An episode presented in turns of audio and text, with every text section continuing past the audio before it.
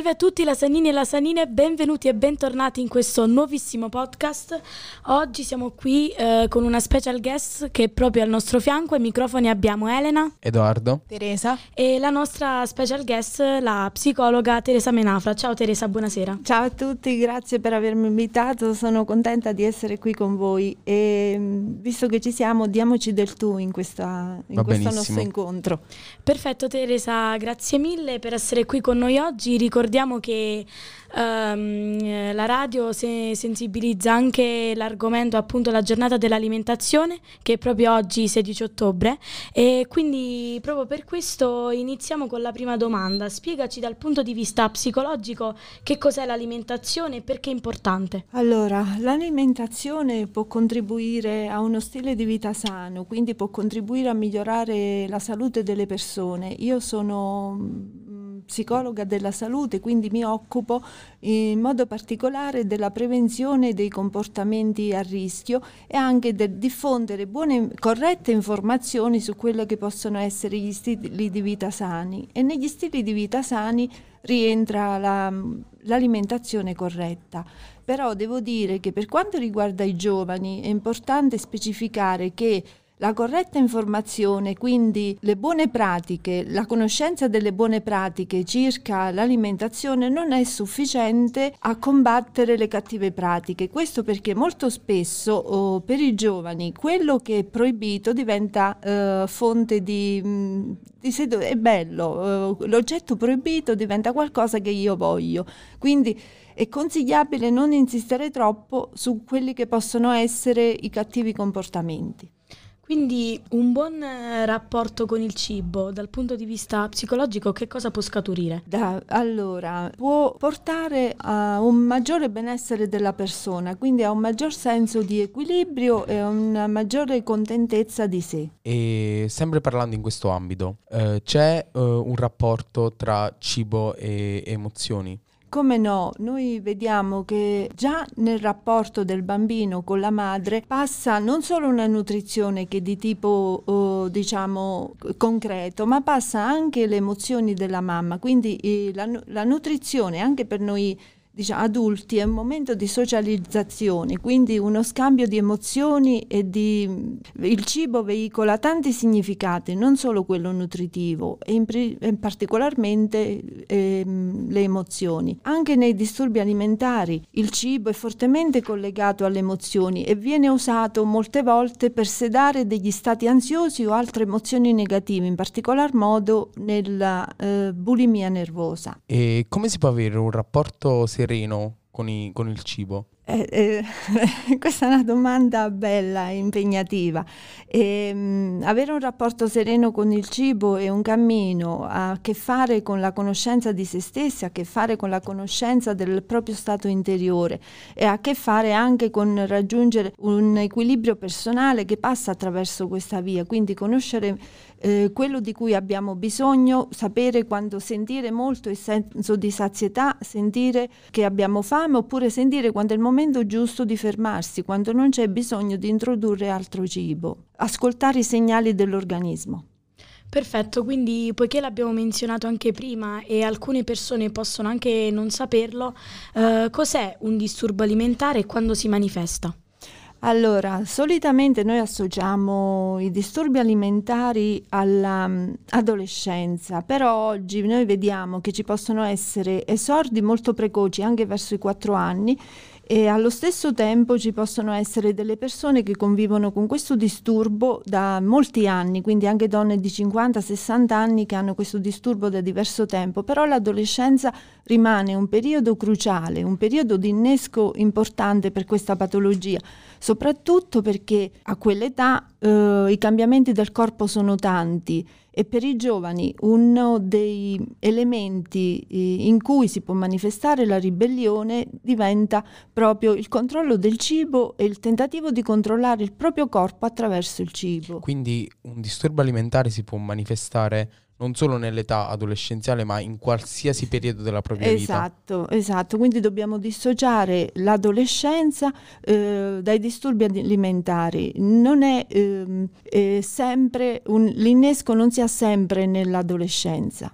E... Anche se, ripeto, rimane un periodo uh, cru- eh, importante per lo sviluppo di questo disturbo. E quali possono essere, diciamo, i fattori iniziali che possono dare uh, l'impressione che una persona sta iniziando ad avere appunto questo disturbo, un disturbo alimentare? Allora, dobbiamo distinguere da, tra diversi disturbi, ad esempio per l'anoressia e uno dei sintomi che dice che qualcosa non va, che preannuncia l'esordio del disturbo, è la diserzione della tavola. Le ragazze cominciano a mangiare da sole, non si presentano più a tavola insieme ai genitori e comincia un allentarsi dei legami. Questo è uno dei primi segnali che dà ehm, indicativo del fatto che comincia a insorgere un problema. Però devo dire anche un, un'altra cosa, noi consideriamo troppo spesso i disturbi alimentari come disturbi dell'alimentazione, invece i disturbi alimentari sono un disturbo della relazione, quindi dobbiamo spostare l'attenzione dall'alimentazione alla relazione. E se vogliamo curare questi disturbi dobbiamo agire a un, diversi livelli, con la prevenzione, quindi con la corretta informazione sui disturbi alimentari, sulle buone pratiche ma anche poi a un livello più profondo che riguarda ehm, la gestione dell'emozione, il, eh, l'aiutare i ragazzi a entrare in contatto col proprio mondo interiore eh, e quindi ehm, trasmettere ai giovani delle capacità relazionali che aiutano eh, a non usare il cibo come, al, eh, come sistema di appoggio come un, ve- come un, mezzo per controllare e gestire le proprie emozioni. Leggendo vari articoli abbiamo compreso che il disturbo alimentare, o anche detto DCA, sì. viene scaturito da un trauma di base o per una causa particolare avvenuta in passato. Ma per tutti i casi è così o possono esserci varie motivazioni? Allora no, non è per tutti i casi così. Ci sono delle situazioni in cui ci può essere un trauma eh, alla base, quindi qualcosa che si è vissuto nella propria esperienza di vita, che non si è elaborato e quindi rimane lì, che fa male e si cerca di gestire le emozioni collegate attraverso l'uso del cibo. Però questo non è sempre, non lo ritroviamo in tutte le, in tutte le situazioni.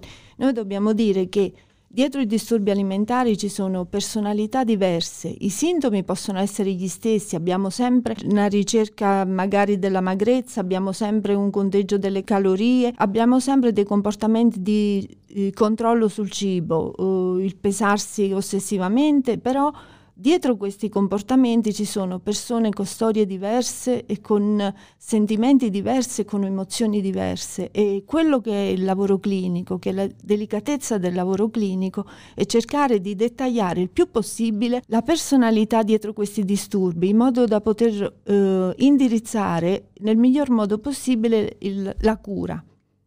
E uh, Teresa, secondo te perché quasi sempre la uh, persona che è interessata non è consapevole della gravità del disturbo nonostante ne soffra da anni, allora, quindi ne, co- ne, convive da anni sì. e, ed è un metodo di autodifesa. Ok, allora mh, mm, questi disturbi più di altri ehm, il soggetto li cerca, questo è qualcosa che ha messo in evidenza uno dei primi studiosi dei, in Italia del, dei disturbi alimentari, la Selvini Palazzoli. Lei dice che e, ad esempio, nell'anoressia la ragazza anoressica cerca il sintomo perché il sintomo dà un senso di euforia, di riuscire a controllare eh, il senso, eh, la fame, perché la, l'anoressica sente la fame e il controllarla e gestirla gli dà un senso di euforia che, sen- che gli dà un senso, da questa euforia deriva un senso di competenza. Quindi, più che in altre patologie, in questa si cerca il sintomo e non è come ad esempio un attacco di panico che la persona ehm, cerca di, ha paura del sintomo. In questo caso non si ha paura del sintomo, il sintomo si cerca attivamente. Eh, nella bulimia è un pochino diverso perché la, mh, nella bulimia c'è il vomito, ci sono delle condotte che servono a compensare la quantità eh, grande di cibo che si è ingerito, però anche lì la persona vive il sintomo eh, come, comunque come un qualcosa che l'aiuta, che l'appoggia. Quindi in questo senso uh, è, più, è difficile curare i disturbi alimentari perché per la persona non sono fastidiosi oppure lo sono in maniera limitata. Quasi come se li nascondesse. Uh, se, come se come la pers- non avesse consapevolezza della gravità delle conseguenze, anche se a volte questo eh, può, può, apparire alla mente, è più importante l'obiettivo, che quello della magrezza, quello di perdere peso. Sì, infatti molte persone, molte ragazze, vedendosi allo specchio, vedendo la magrezza di fronte a loro, si sentono meglio, soprattutto sotto il punto di vista si sentono mm, che riescono a controllare il, il cibo, quindi riescono a controllare la loro, la loro, forma fisica. Infatti ho letto che un, mm, una conseguenza è proprio la distorsione della propria visione del fisico. Sì, sì, perché il corpo non è mai quello che noi vorremmo, cioè il corpo è si sempre... vuole raggiungere sempre la perfezione. Sì, è più, non è mai magro come io vorrei, non è mai bello come io vorrei, sfugge da tutte le parti. Allora ehm, si, si, ingaggia una lotta, una lotta con il proprio corpo, che è una lotta che impegna tutta la persona. I, comportam- i disturbi del comportamento alimentare ri- impegnano tutta la persona, impegnano molto tempo della persona. Ecco perché quando uh, si comincia a guarire ci possono essere dei momenti di tristezza perché le ragazze, soprattutto questo è un disturbo uh, che colpisce più le donne, possono avere, cominciare a rendersi conto che hanno perso del tempo cruciale, magari degli anni di giovinezza che avrebbero potuto impiegare per fare altro. Teresa, uh, durante le varie uh, quarantenne i casi di, di, disturbi alimentari sono aumentati. Possiamo quindi definire la pandemia una causa eh, diciamo più che una causa un fattore precipitante perché mh, questo però non solo per i disturbi del comportamento alimentare ma per tutti i tipi di disturbo che hanno a che fare con la salute mentale. Quindi i giovani hanno sofferto molto della chiusura e adesso noi vediamo che casi eh, critici che vengono alla luce, ma questi casi critici diciamo che ehm, la pandemia li ha portati alla luce ehm, ha fatto emergere delle situazioni che erano già latenti, però eh, questo per alcune persone, per altre la pandemia, quindi i momenti di isolamento sono state occasioni di riflessione e quindi qualcuno ha potuto rivedere le sue condotte, ha potuto prendere consapevolezza che qualche comportamento era da aggiustare. Quindi eh, perché secondo te è un argomento così po- poco conosciuto e magari non, viene, non ne viene nemmeno parlato sensibilizzato magari all'interno delle scuole o luoghi pubblici, secondo te? Eh, allora, perché in generale alla salute mentale si dà meno importanza della salute fisica, quindi noi investiamo molto poco nella prevenzione, soprattutto nella prevenzione quando questa riguarda la salute mentale. Questo è uno dei motivi per cui, per cui eh, se ne parla poco o, o, non, non, o non, a sufficienza, diciamo così. E, ehm, tra l'altro una conseguenza della poca di, informazione è proprio il fatto che si pensa che una persona che, soffra, che soffre di disturbi alimentari debba essere per forza magra o sottopeso. Esatto, in realtà non sì. è così, giusto? In realtà non è così. Questo Tante volte questo sintomo riguarda solamente le anoressiche perché vediamo che invece per le ragazze e per le donne bulimiche il peso può essere normale e quindi questo uh, disturbo emerge di, può essere individuato con più difficoltà dalle persone che sono accanto. Ci, eh, bisogna essere molto uh, diciamo, attenti, osservare per riconoscere i primi segnali di un disturbo di questo tipo. E secondo te qual è il primo passo verso il recovery? Um, allora, tante volte il primo passo non lo fanno le ragazze, lo fanno i genitori. Che se ne accorgono da fuori, si, notano che, che, c'è qualcosa sì, che non va. Esatto, perché in un primo tempo le, le, persone con disturbio del comportamento alimentare, soprattutto le anoressiche, non vogliono essere aiutate, non vogliono che si interviene sulla malattia allora, è solo in un secondo momento uh, che, si, eh, che, che, ci può essere, eh, che può essere accettato l'aiuto. Uh, quindi l'intervento può essere all'inizio un intervento di terapia familiare, a volte, quando la famiglia è collaborativa, e in secondo momento ci vuole un lavoro individuale. Il lavoro individuale però è necessario eh, perché una delle difficoltà che vediamo trasversale, cioè in tutti i tipi di disturbo del comportamento alimentare, e la difficoltà a riconoscere le proprie emozioni. Eh, queste persone hanno eh, uno sguardo rivolto all'esterno, Uh, per farvi capire vorrei farvi uh,